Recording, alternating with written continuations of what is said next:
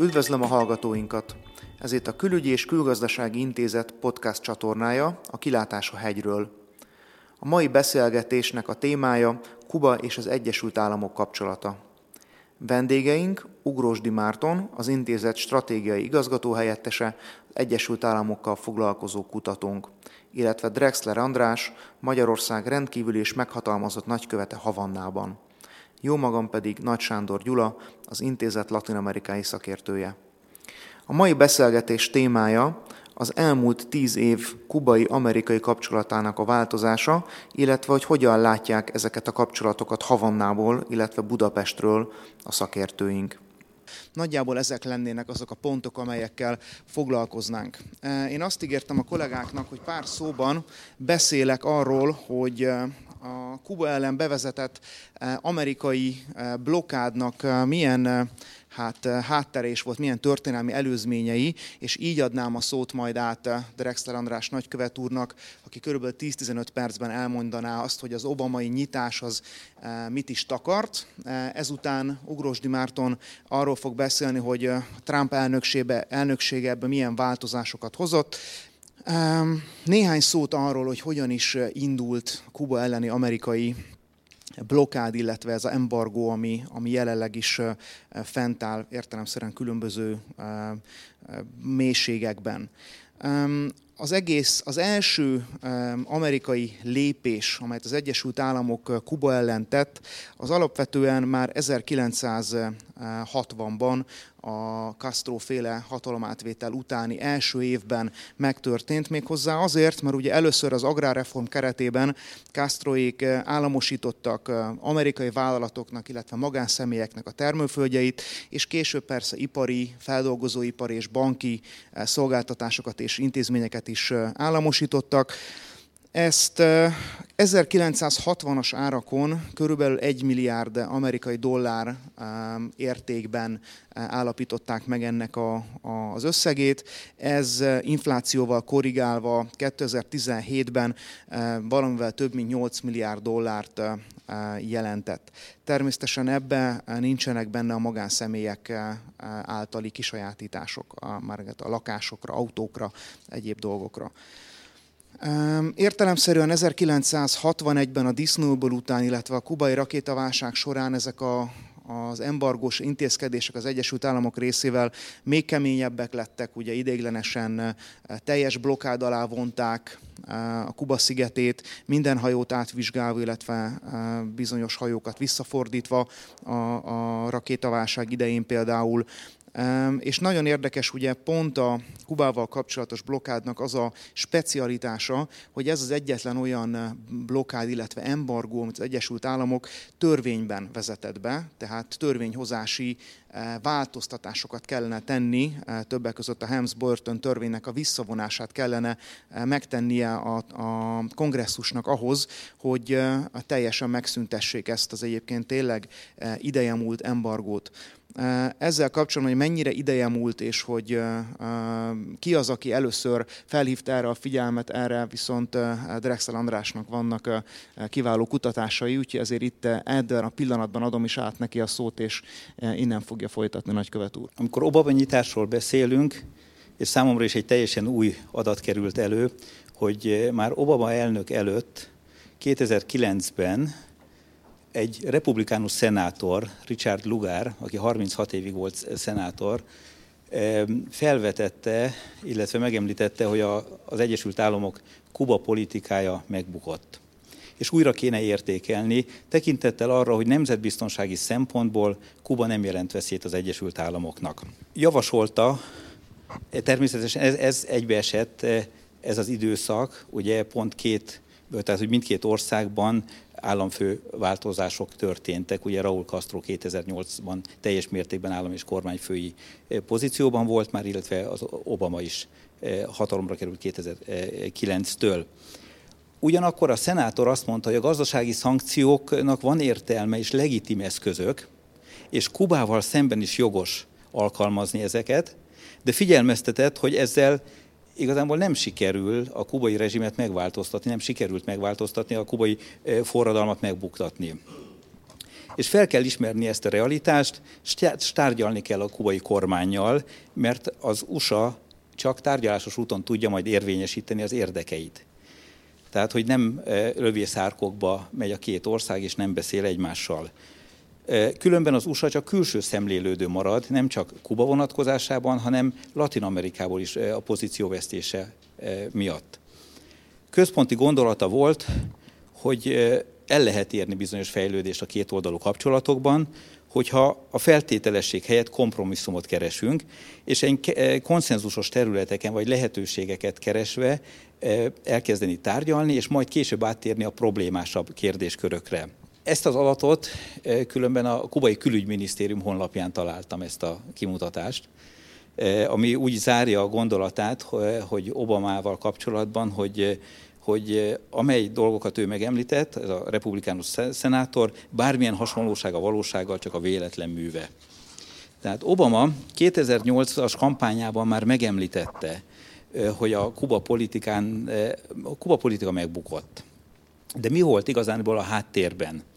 Mi volt emögött, ugye, amit ugye egy 18 hónapos titkos tárgyalások előztek meg, ugye a Szentszék közvetítésével, közvetlenül Ferenc pápa személyes közbenjárásával, kanadai székhelyjel. Ugye most megint egy kubai terminológiát próbálok, kubai szövegből kivett szöveg, hogy rájött, le kell mondania arról a célról, hogy megbuktassa a forradalmat, és megszüntesse a szocializmust Kubában, hanem meg kell változtatnia ennek a formáját. És egy smart policy-val megváltoztatni az imidzset, és elhitetni, ahogy a kubai megfogalmazás mondja, az imperialista céljait feladja. Tehát a rossz fiúból jó fiú legyen. És most már csak ezek után Kubának kell változtatásokat eszközölnie. Ez a későbbiek során, a tárgyalások során ez folyamatosan egy, egy vita volt, hogy kinek kell változtatnia. Az Egyesült Államok azt mondta, hogy ő elindult bizonyos változtatások irányába, és a kubai fél is változtasson. Kubai oldalról meg folyamatosan az volt a, a, a, erre a, a válasz, hogy hát ők nem csináltak semmit, a szankciókat az Egyesült Államok vezette be, tehát az Egyesült Államoknak kell bármilyen lépést is tennie. Kuba hátradőlhet és várja azt, hogy eh, megváltozzanak a körülmények. Emögött még eh, azt is látni kell, hogy eh, Obama elnök szeretett volna egy eh, valami nagyon szép külpolitikai eredményt felmutatni. És hogy a latin-amerikai pozícióvesztés kompenzálni valahogy, hogy az USA a térségbeli befolyását sikerüljön helyreállítani. Felismerte ugye, hogy hidegháborús módszerekkel, az elszigeteléssel nem sikerült megdönteni ugye a kubai rezsimet, az amerikai társadalom nagy része is támogatta a Kuba irányába való közeledést. Kubai oldalról, hogyha az érdekeket nézzük, egyáltalán az, hogy nyitottak voltak az obamai felvetésekre, hogy egyrészt azt látni kell, hogy meghirdettek egy diversifikációs politikát Kubában. Látták a Szovjetunió bukása után, mit okozott Kubában gazdaságilag, az, hogy eltűnt a, a szocialista blokk, illetve a venezuelai függőség kapcsán is felmerült az, hogy amennyiben Venezuelában ez ugye akkor 2014-ben akkor még jobban előkerült, hogy esetleg az ellenzék veszi át a hatalmat, hogy akkor ez mit jelent, főleg a nyersolaj export, import, amit Venezuelából importáltak nyersolajat, és azt ugye abból hasznot húzva e, e, tovább exportálták, hogy akkor ebből lényegében ők kimaradnak, mert a, a venezuelai ellenzékbe is jelentette, hogy ha ők hatalomra kerülnek, akkor világpiaci áron fogják árusítani a nyersolajat Kubának, tehát megszűnik a, a baráti hozzáállás. De a történelmi fordulat 2014. december 17-én következett be, amikor Obama elnök bejelentette, hogy a kapcsolatok normalizálására törekszik, és a diplomáciai kapcsolatok helyreállítására. Ugye a nagykövetségek megnyitása 15 júliusában következett be. Ugye a diplomáciai kapcsolatok, tehát Kuba, vagyis az Egyesült Államok jelen volt Kubában. Igaz, hogy a svájci nagykövetség alá rendelve volt egy úgynevezett érdekvédelmi hivatal, tehát nem nagyköveti szinten, tehát nem nagykövetségi, nagyköveti szinten szerepelt az Egyesült Államok, de minden esetre jelen volt diplomatákkal. E, ugyanakkor még itt a nyitás előtt is azért azt is látni kell, hogy bizonyos területeken azért kommunikáltak, tehát az Egyesült Államok és Kuba beszélt egymással. Ilyen terület volt ugye a a parti őrség, a migrációs kérdésekben, mert ez mindkét fél számára egy ilyen kiemelt terület volt. Obama intézkedései, ugye hát a 2015-16-os intézkedései a legfontosabbak, ő már 2009-ben, sőt 2011-ben is már bizonyos eh, eh, kezdetleges intézkedéseket hozott annak érdekében, hogy a két oldalú kapcsolatok javulhasson. Tehát ilyen, ilyen volt például ez a people-to-people kapcsolatok eh, növelése érdekében bizonyos engedményeket adott vallási, kulturális, oktatási célú utazások megkönnyítése érdekében, tehát én csereutakat engedélyezett illetve a charterjáratok, az Egyesült Államok és Kuba között a charterjáratok indítása és fogadása, engedélyezése is ehhez tartozott, ehhez a könnyítésekhez. A 15, 2015-16-ban öt alkalommal egészítették ki a Kubát érintő szankciós rendelkezéseket, könnyítették az amerikaiak kubai beutazását mind a 12 kategóriában, és e, ugye 12 kategória alapján kell besorolva lenni ahhoz, hogy valaki az Egyesült Államokból közvetlenül Kubába utazzon. Ez nem csak amerikai állampolgárokra vonatkozik, hanem bárkire, aki az Egyesült Államok területéről szeretne Kubába utazni. E, megengedték kereskedelmi légijáratok közvetlen e, közlekedését is, tengeri személyszállítást és oktatási célú egyéni utazást is. Ugye korábban csak csoportos utazásokra volt lehetőség kereskedelem területén is bizonyos engedményeket tettek. A pénzügyi részen például negyed évente hazaküldhető összegeket először 500 dollárra, majd 2000 dollárra emelték, és a végén eltörölték az értékhatárt. A ké, számos, ké, mintegy 20 kétoldalú megállapodást írtak alá, vagy szándéknyilatkozatot. Ezeknek, ezek mind olyan szándéknyilatkozatok és megállapodások voltak, amelyek nem volt politikai ára. Ugye a területek, amiket érintette, ez a kábítószerkereskedelem elleni fellépés, környezetvédelem, tengerbiztonság, egészségügy és mezőgazdasági együttműködés, közvetlen postai szolgáltatások, amelyek ugye bár elindultak, de e, legutóbb e, tavaly év vége felé a kubai fél sérelmezte, hogy ezek mégsem működnek. Az üzleti lehetőségek terén, ugye a Booking.com eh, kubai szállodákat ajánlhatott ki, a Google próbált eh, internet eh, kiépítés érdekében előrelépni, illetve az Airbnb, ami egy nagyon érdekes, ugyanis Kubában annyira jól működik az Airbnb, és létszámát tekintve, tehát a szállásadók számát tekintve meghaladja Havannában az Airbnb-ezők száma a Detroitban vagy Chicagóban lévő Airbnb-zőkét. Tehát ez most egy nagyon sikeres, eh, egyben meggazdagodási lehetőség is kubai polgárok számára. A kubai reakciók, tehát az obamai nyitásra ugye volt egyrészt egy politikai üzenet, eh, ugye a kubai vezetés folyamatosan azt hangsúlyozta, hogy mindig is kész volt arra, hogy, és itt jönnek a, a fontos megállapítások, azonos feltételek mellett kölcsönös tiszteleten alapuló párbeszédet folytasson, szuverenitás, a nemzeti függetlenséghez való jog kölcsönös tiszteletben tartását, az egymás belügyeibe való beavatkozás elkerülését hangsúlyozta. Továbbá kijelentette, hogy Kuba nem adja fel ideológiáját, és elvárja a szocialista berendezkedésének tiszteletben tartását mindenkitől. Továbbá e, jelezte azt is, hogy a megtett lépések, Obama által megtett lépések jó irányt mutatnak, de még messze van az embargo eltörlése, amely ugye külpolitikai prioritássá vált Kubában. Ezt azért mondom, hogy külpolitikai prioritásá mindig prioritás volt, de, de a legfőbb külpolitikai prioritásá vált 15-16-ban az embargo eltörlése. A kubai jogászok is vizsgálták az embargó rendelkezését, ők megállapították, hogy igazándiból a Obama elnök elnöki hatalmánál fogva vagy végrehajtó hatalmánál fogva igazából teljes mértékben kiüríthetné az embargót négy terület kivételével, amelyhez kongresszusi eh, hatáskör szükséges, illetve szavazás. Kuba napirenden tart, természetesen ez is a folyamat, minden válaszban bent szerepelt, hogy napirenden tart egyéb kérdéseket is, ahhoz, hogy teljes mértékű normalizálásra kerüljön eh, sor a két ország között az embargó feloldása, teljes feloldása mellett ugye a Guantanamo-i amerikai katonai bázisról való kivonulás és a terület visszaszolgáltatása Kubának, a felforgató tevékenységet támogató programok beszüntetése, az USA-ban befagyasztott kubai alapok visszaszolgáltatása és az embargó okozta gazdasági és humanitárius károk rendezése. Tehát ez folyamatos kubai kérés a kapcsolatok normalizálása érdekében, vagy előfeltétele. Összességében azt lehet mondani, hogy történelmi volt, amit Obama lépett, és az, hogy a kubai fél is igazánból eh, nyitott volt erre. Természetesen nagyon érdekes, eh, néha ilyen szimbolikus eh, jelentősége lehet annak, hogy a, a telefonbeszélgetés után, 2014-es telefonbeszélgetés után, amikor, illetve akkor, illetve amikor Raúl Castro is bejelentette nyilvánosan, katonai egyenruhát viselt Raúl Castro. De ugyanakkor azt is látni kell, hogy az enyhülés politikája még nem a kiegyezés kezdete volt. Főleg, hogy ezek után érkezett az új elnök Trump, aki már más megközelítést, más retorikát használt. De átadom a szót. Köszönöm szépen, nagykövet úr, és akkor Ugrósdi Márton veszi át innen a szót, hogy a Trump elnökség milyen újításokat, idézőjelbetett újításokat hozott a, a kubai-amerikai kapcsolatokban.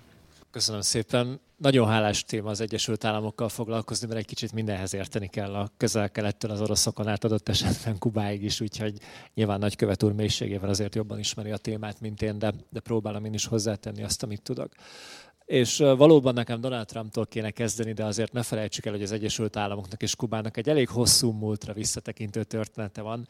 Elég talán csak az 1898-as spanyol-amerikai háborúra gondolni, a USS Maine-nek az elsüllyesztéseire a Havannai öbölben, aminek igazából még ma sem tisztázottak a körülményei, de tulajdonképpen ezért tört ki a háború. Vagy akár Teddy Rooseveltre, aki később az Egyesült Államok elnöke lett, és személyesen is harcolt Kubában, több csatában az amerikai, az amerikai hadseregben úgy, hogy ők ezért egy államti államtitkári pozícióról mondott, el, hogy harcol, mondott le, hogy harcolhasson az amerikai hadsereg színeiben, és én mindig szívesen említem meg a keresztap a második részét is, amikor ugye elutaznak ezek a kedves olasz származású úri emberek Havannába, csak mire felépülne a kaszinó és a szálloda, addigra kitör a forradalom, úgyhogy kénytelenek Las Vegasban ugyanezt megcsinálni, és hát látjuk az eredményt, hogy azóta ott mi történt. Um, de kicsit komolyra fordítva a szót. Valóban az a várakozása volt mindenkinek, hogy Donald Trump, aki nem csak Kubával, hanem az Iránnal fennálló amerikai közeledést is eléggé kritikusan szemlélte a választási kampányban, nagyon komoly lépéseket fog tenni annak érdekében, hogy az Obama által elért eredményeket sikerüljen visszafordítani. És ha megnézzük azt, hogy, hogy mi történt valójában, akkor az, az a Trumpra vonatkozó általános megállapítás, hogy kevésbé a Twittert és inkább a tetteket érdemes figyelni, az úgy gondolom, hogy bizonyos mértékben azért itt is megállja a helyét.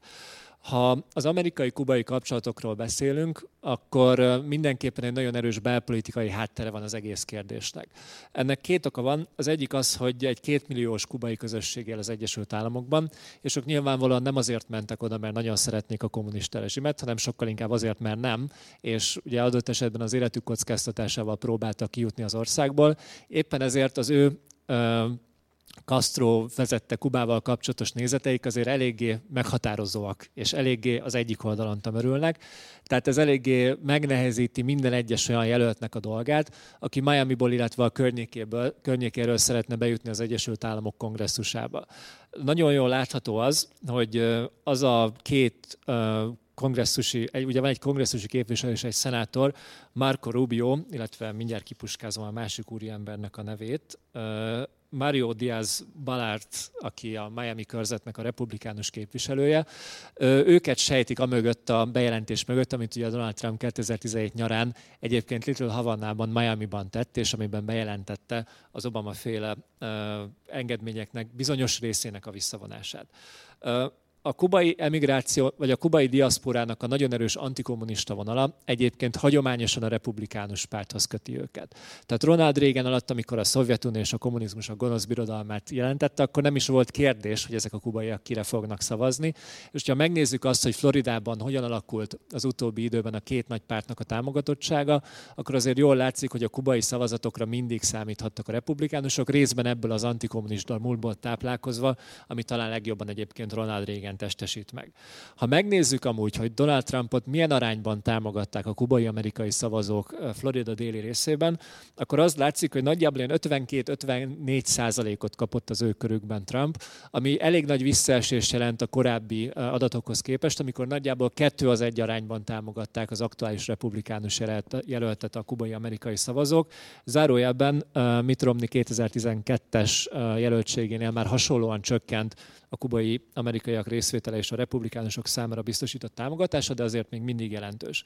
És ha megnézzük a közvéleménykutatások adatait, nem meglepő módon azt fog látszani, hogy mind a diplomáciai kapcsolatok erősítését, mind pedig a szankcióknak a felszámolását inkább a demokraták támogatják, a republikánusok kevésbé. A Pew Research Center egyik 2015-ös kutatása szerint a republikánusok 57%-a támogatja a az embargónak a feloldását, illetve a diplomáciai kapcsolatok erősítését. Ugye akkor még előtte álltunk azoknak a részben szimbolikus, részben tartalmi eseményeknek, amik 2016-ban történtek. Ugyanakkor a demokratáknak 93%-a áll ki a diplomáciai kapcsolatok erősítése, és 88%-a az embargó felszámolása mellett. Tehát egy elég erős politikai törésvonal tapasztalatú ebben a kérdésben, és ez részben válaszol is arra, hogy miért nem a republikánus párt vezette bármilyen kormánytól, vagy republikánus többségű kongresszustól kell várni azt, hogy Kubával kapcsolatban új álláspontot fognak majd elfoglalni.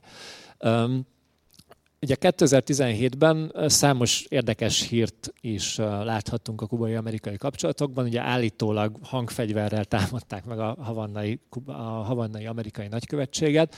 Ez egyébként nagyon érdekes abból a szempontból, hogy függetlenül attól, hogy mi történt, a két kormány között egy viszonylag érdemi kooperáció alakult ki. Az, megengedték, hogy az FBI nyomozzon Havannában, házkutatásokat tartottak, megpróbálták feltárni azt, hogy ezeket az eszközöket, amit állítólag bevettek az, bevetettek az amerikai diplomaták, diplomatákkal szemben valóban hol tartották, léteznek egyek egyáltalán mi ez. Nem meglepő módon sok minden nem sikerült kideríteni. Viszont volt egy negatív fejlemény is ennek kapcsán. Az Egyesült Államok 15 diplomatáját vonta vissza Kubából, és ezzel párhuzamosan 15, Ameri- 15 kubai diplomatát utasítottak fel távozásra az Egyesült Államokból. És ha megnézzük a kubai kormány reakcióját, akkor nem visszavágtak, ha lehet így mondani, hanem még egy utazási kedvezményt hoztak a diaszpóra tagjainak az ügyében. Tehát Kubából elmenekült kubaiként ez egyszerűbbé vált Kubába visszatérni bármilyen okból. Tehát nem a hagyományos odavágunk, visszavágunk csörte zajlott le, mint mondjuk ezt az orosz-amerikai viszonyban láthattunk, hanem a kubaiak egy engedményt próbáltak tenni, aminek persze a hatásai azok nem jelentkeztek egyből. És itt következik Trumpnak a 2017. június 16-án Miami-ban elmondott beszéde, ami kicsit a, hoztam is valamit, és nem is jelleget követte, ha szabad így fogalmaznom. Hozott valamit azért, mert bejelentették, hogy korlátozni fogják a beutazásokat, és ezen a 12 kategórián felül, amit a nagykövet úr is említett, nem lehet majd amerikai állampolgárként Kubába látogatni. Itt azért van egy apró betűs rész, amiről mindenképpen meg kell emlékezni. A 12 kategóriát Obama idejében is alkalmazták. Az egyetlen különbség az volt, hogy senki nem kérdezte meg, hogy valóban abban a 12 kategóriában utazik-e az amerikai állampolgár Kubába. Most annyi különbség van, hogy 5 évig meg kell őrizni az ehhez, ehhez kapcsolódó dokumentációt, de nyilván az igazi, a puding próbája itt az lesz, hogy valóban ellenőrizni fogják-e, hogy ezek az, ezek az amerikaiak miért jártak Kubában. Viszont maradtak a nagykövetségek, továbbra is van lehetőség arra, hogy az amerikai légitársaságok menetrend szerinti járatokat üzemeltessenek Kubába, továbbra is kiköthetnek az amerikai zászló alatt hajózó hajók Kubában, és ez egyébként gazdaságilag egyéb, sem Kubának, sem pedig az amerikai cégeknek sem rossz. A Carnival Cruises, ami az egyik legnagyobb szolgáltató a Karib-tenger térségében, jövőre még egy hajót fog beállítani majd, ami Miami-ból indulva viszonylag sok időt fog Kubában is eltölteni, tehát itt mindenképpen van fejlődés. Ugye a Google-ról, az Airbnb-ről már volt szó, tehát az amerikai cégek továbbra is beruháznak, és még egy fontos szimbolikus kérdésben maradt az Obama által tett kezdvezmény, ez az úgynevezett wet food, dry food hozzáállás a kubai bevándorlókhoz. Ez azt jelenti, hogy nagyon hosszú időn keresztül minden kubai állampolgár, aki elérte az amerikai partokat, automatikusan maradhatott az országban, függetlenül attól, hogy valóban politikai üldözött volt, vagy esetleg sorozatgyilkos. Nyilván a kubai bűnügyi nyilvántartásban nehezebben tud az FBI is betekinteni, és a kubaiak nagyon régóta kérték, hogy ezt a policit az Egyesült Államok függesse fel, Barack Obama ezt megtette, és Donald Trump se vonta vissza, vonta vissza ezt az intézkedést a júniusban bejelentett reformcsomag részeként, tehát ez egyik legfontosabb kedvezmény, az, az továbbra is életben maradt. És ha kicsit közelebb nézünk a, a jelenhez, akkor 2018. február 1-én bejelentette be az Egyesült Államok, hogy az úgynevezett Cuba Internet Task Force-ot létrehozzák, ami a kubai ellen, független ellenzéki hírportálok és különféle sajtótermékek támogatását céloznák kubai földön, bármilyen hasonlóság Magyarországgal a véletlen műve, de a kubai kormány ezre erre hivatalosan tiltakozott, illetve számos portál jelezte is, hogy nem kívánnak az amerikai támogatással élni, mert ez a saját hitelességüket rombolná. Két ország van ennek az intézkedésnek egyébként mondjuk így a célkeresztjében, az egyik Kuba, a másik pedig Venezuela, és Venezueláról nagyon nem szeretnék beszélni, mert ez egy sokkal bonyolultabb kérdés, akár az olaj, akár más kapcsolatok esetében. Február 5-én néhány nappal ezután kiderült, hogy ki lesz a nyugati féltekéért felelős külügyminiszter helyettes az Egyesült Államokban. Nagyjából több mint egy év telt el úgy, hogy az egyik legfontosabb portfóliónak nem volt gazdája, és egy bizonyos Kimberly Breyer nevű hölgyet talált meg a Trump adminisztráció, aki ezt a pozíciót be fogja tölteni majd a szenátusi jóváhagyás után. Egyébként alapvetően a mexikói portfólióval foglalkozik, és George W. Bush alatt a Nemzetbiztonsági Tanácsban dolgozott a Fehérházban, tehát nagyjából 20 éve foglalkozik a térséggel, úgyhogy ő valószínűleg fog érteni hozzá. És február 7-én lett meg az új ügyvivője a havannai amerikai nagykövetségnek, Philip Goldbergnek a személyében, aki korábban a Fülöp-szigeteken és Koszovóban volt az Egyesült Államok nagykövete, valamint fun fact-ként 2008-ban kitiltották Bolíviából, tehát a, a a nem feltétlenül demokratikus kormányokkal szembeni uh, szimpátiáját gondolom ez, ez eléggé uh, szimbolikusan jelzi. Alapvetően az Egyesült Államoknak úgy gondolom, hogy az az érdeke, hogy Kubát valamilyen szinten kezelni tudja, illetve hogy a saját hitelesség, ugye a nagykövet úr is említette korábban, hogy a, a kubai kérdésnek a megoldatlansága az az Egyesült Államok befolyását a, a, az, amerikai, az amerika közi kapcsolatokban jelentősen csökkenti és nehezíti ha megnézzük Donald Trumpot, akkor valószínűleg nem elsősorban Kuba fogja az ő hitelességét Dél-Amerikában és Közép-Amerikában rombolni, hanem sokkal inkább a naftával kapcsolatos álláspontja, az az észak-amerikai szabadkereskedelmi megállapodás, a mexikói fallal kapcsolatos álláspontja a kampányban a latinó bevándorlókkal kapcsolatban tett kijelentései. Tehát Kuba ebből a szempontból egy nagyon sokadik probléma, hogyha Donald Trumpnak a hitelességét nézem Amerika összes többi részén. Ugyanakkor nagyon sok fontos találkozó lesz idén. Lesz majd egy amerikai közi, Amerika közi csúcs Peruban, áprilisban lesz majd egy G7 ülés Kanadában, illetve lesz egy G20 Argentinában novemberben. Úgyhogy a, a nyugati féltek ebből a szempontból abszolút fel fog értékelődni. És még egy záró gondolat ehhez, hogyha megnézzük azt, hogy az Egyesült Államok hogyan szorul vissza a világban jelen pillanatban, függetlenül, részben függetlenül egyébként a Trump adminisztráció hivatalba lépésétől és az ő megítélésétől, akkor azért látható az, hogy az amerikaiaknak komoly kínai és egyéb kihívással kell szembenézniük, Brazíliától kezdve Mexikon keresztül egyébként a Karib-tenger térségéig. Hogyha az amerikaiak úgy állnak ehhez a kérdéshez, hogy továbbra is a szankciók talajáról, és továbbra is a Miami-kubai emigráció szempontjából nézik ezt a kérdést, akkor nem hiszem, hogy rövid távon erre, erre megoldást sikerült találni, és ez a Trumpnak az összes többi amerikai országhoz való viszonyát elég jelentősen meg fogja majd nehezíteni, függetlenül az ő személyes stílusától, fellépésétől, tweetjeitől, kijelentéseitől, és a problémák száma jelentős, ugye ott van Venezuela, ott van még néhány másik ország, és ezzel mindenképpen foglalkozni kell. Úgyhogy ebből a szempontból azért a feladat az úgy gondolom, hogy adott, a, a kihívás fel van adva, és még egy utolsó, tényleg utolsó személyes megjegyzés, amikor, amikor az Egyesült Államokban voltam ösztöndíjas, minden nap kétszer elbut, elbuszoztam a 16. utcán a kubai érdekvédelmi hivatal előtt, ami egy eléggé lepattant épület volt, hiszen senki nem foglalkozott vele hosszú ideig. Nem jártam arra, amikor utoljára kim voltam tavaly össze, de biztos vagyok benne, hogy az épület is jelzi azt, hogy itt valami megindult, és, és élettel telt meg talán ez az irodaház is, ami egyébként egy nagyon szép villában van, néhány szabadköműves templom társaságában. András, valami megjegyzés? Köszönöm szépen. Igazából csak kiegészíteni tudom egy apróságokkal, hogy, hogy azért cizelláltan kell nézni ezt a Trumpi retorikát, mert ugye van egyrészt egy retorika, és vannak a tények.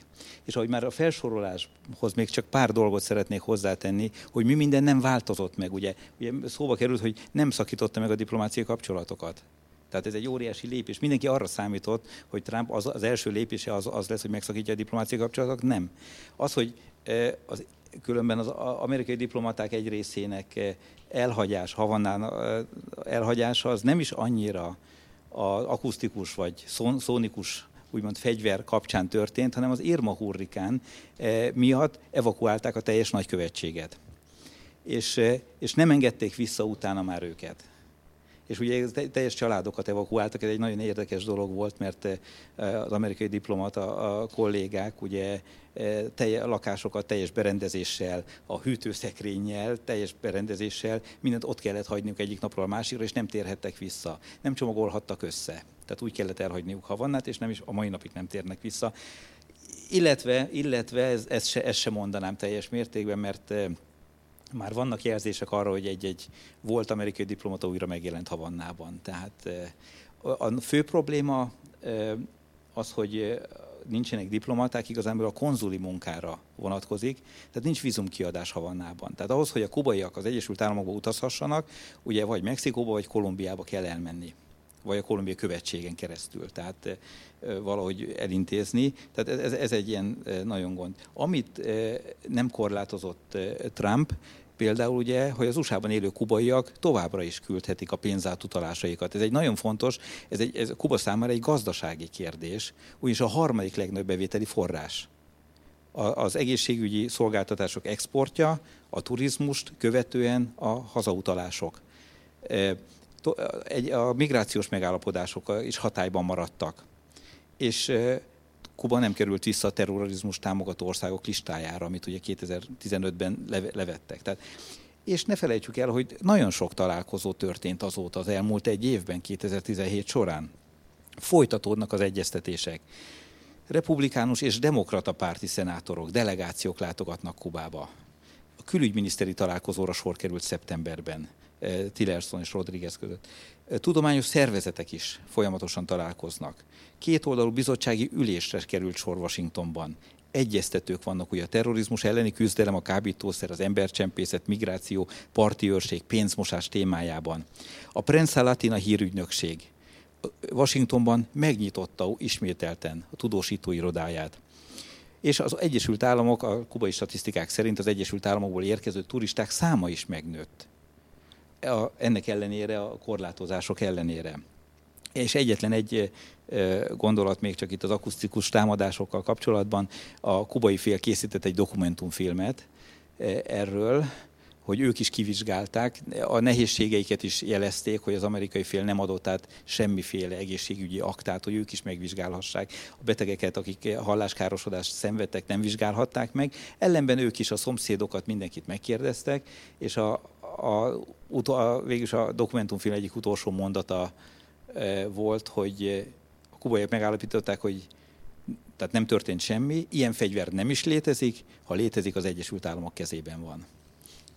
Köszönöm figyelmüket! Önök a Kilátás a hegyről a Külügyi és Külgazdasági Intézet podcast csatornáját hallották. Vendégeik voltak Ugrosdi Márton, az intézet stratégiai igazgató helyettese, és Drexler András, Magyarország rendkívül is meghatalmazott nagykövete Havannában. Hallgassanak minket máskor is!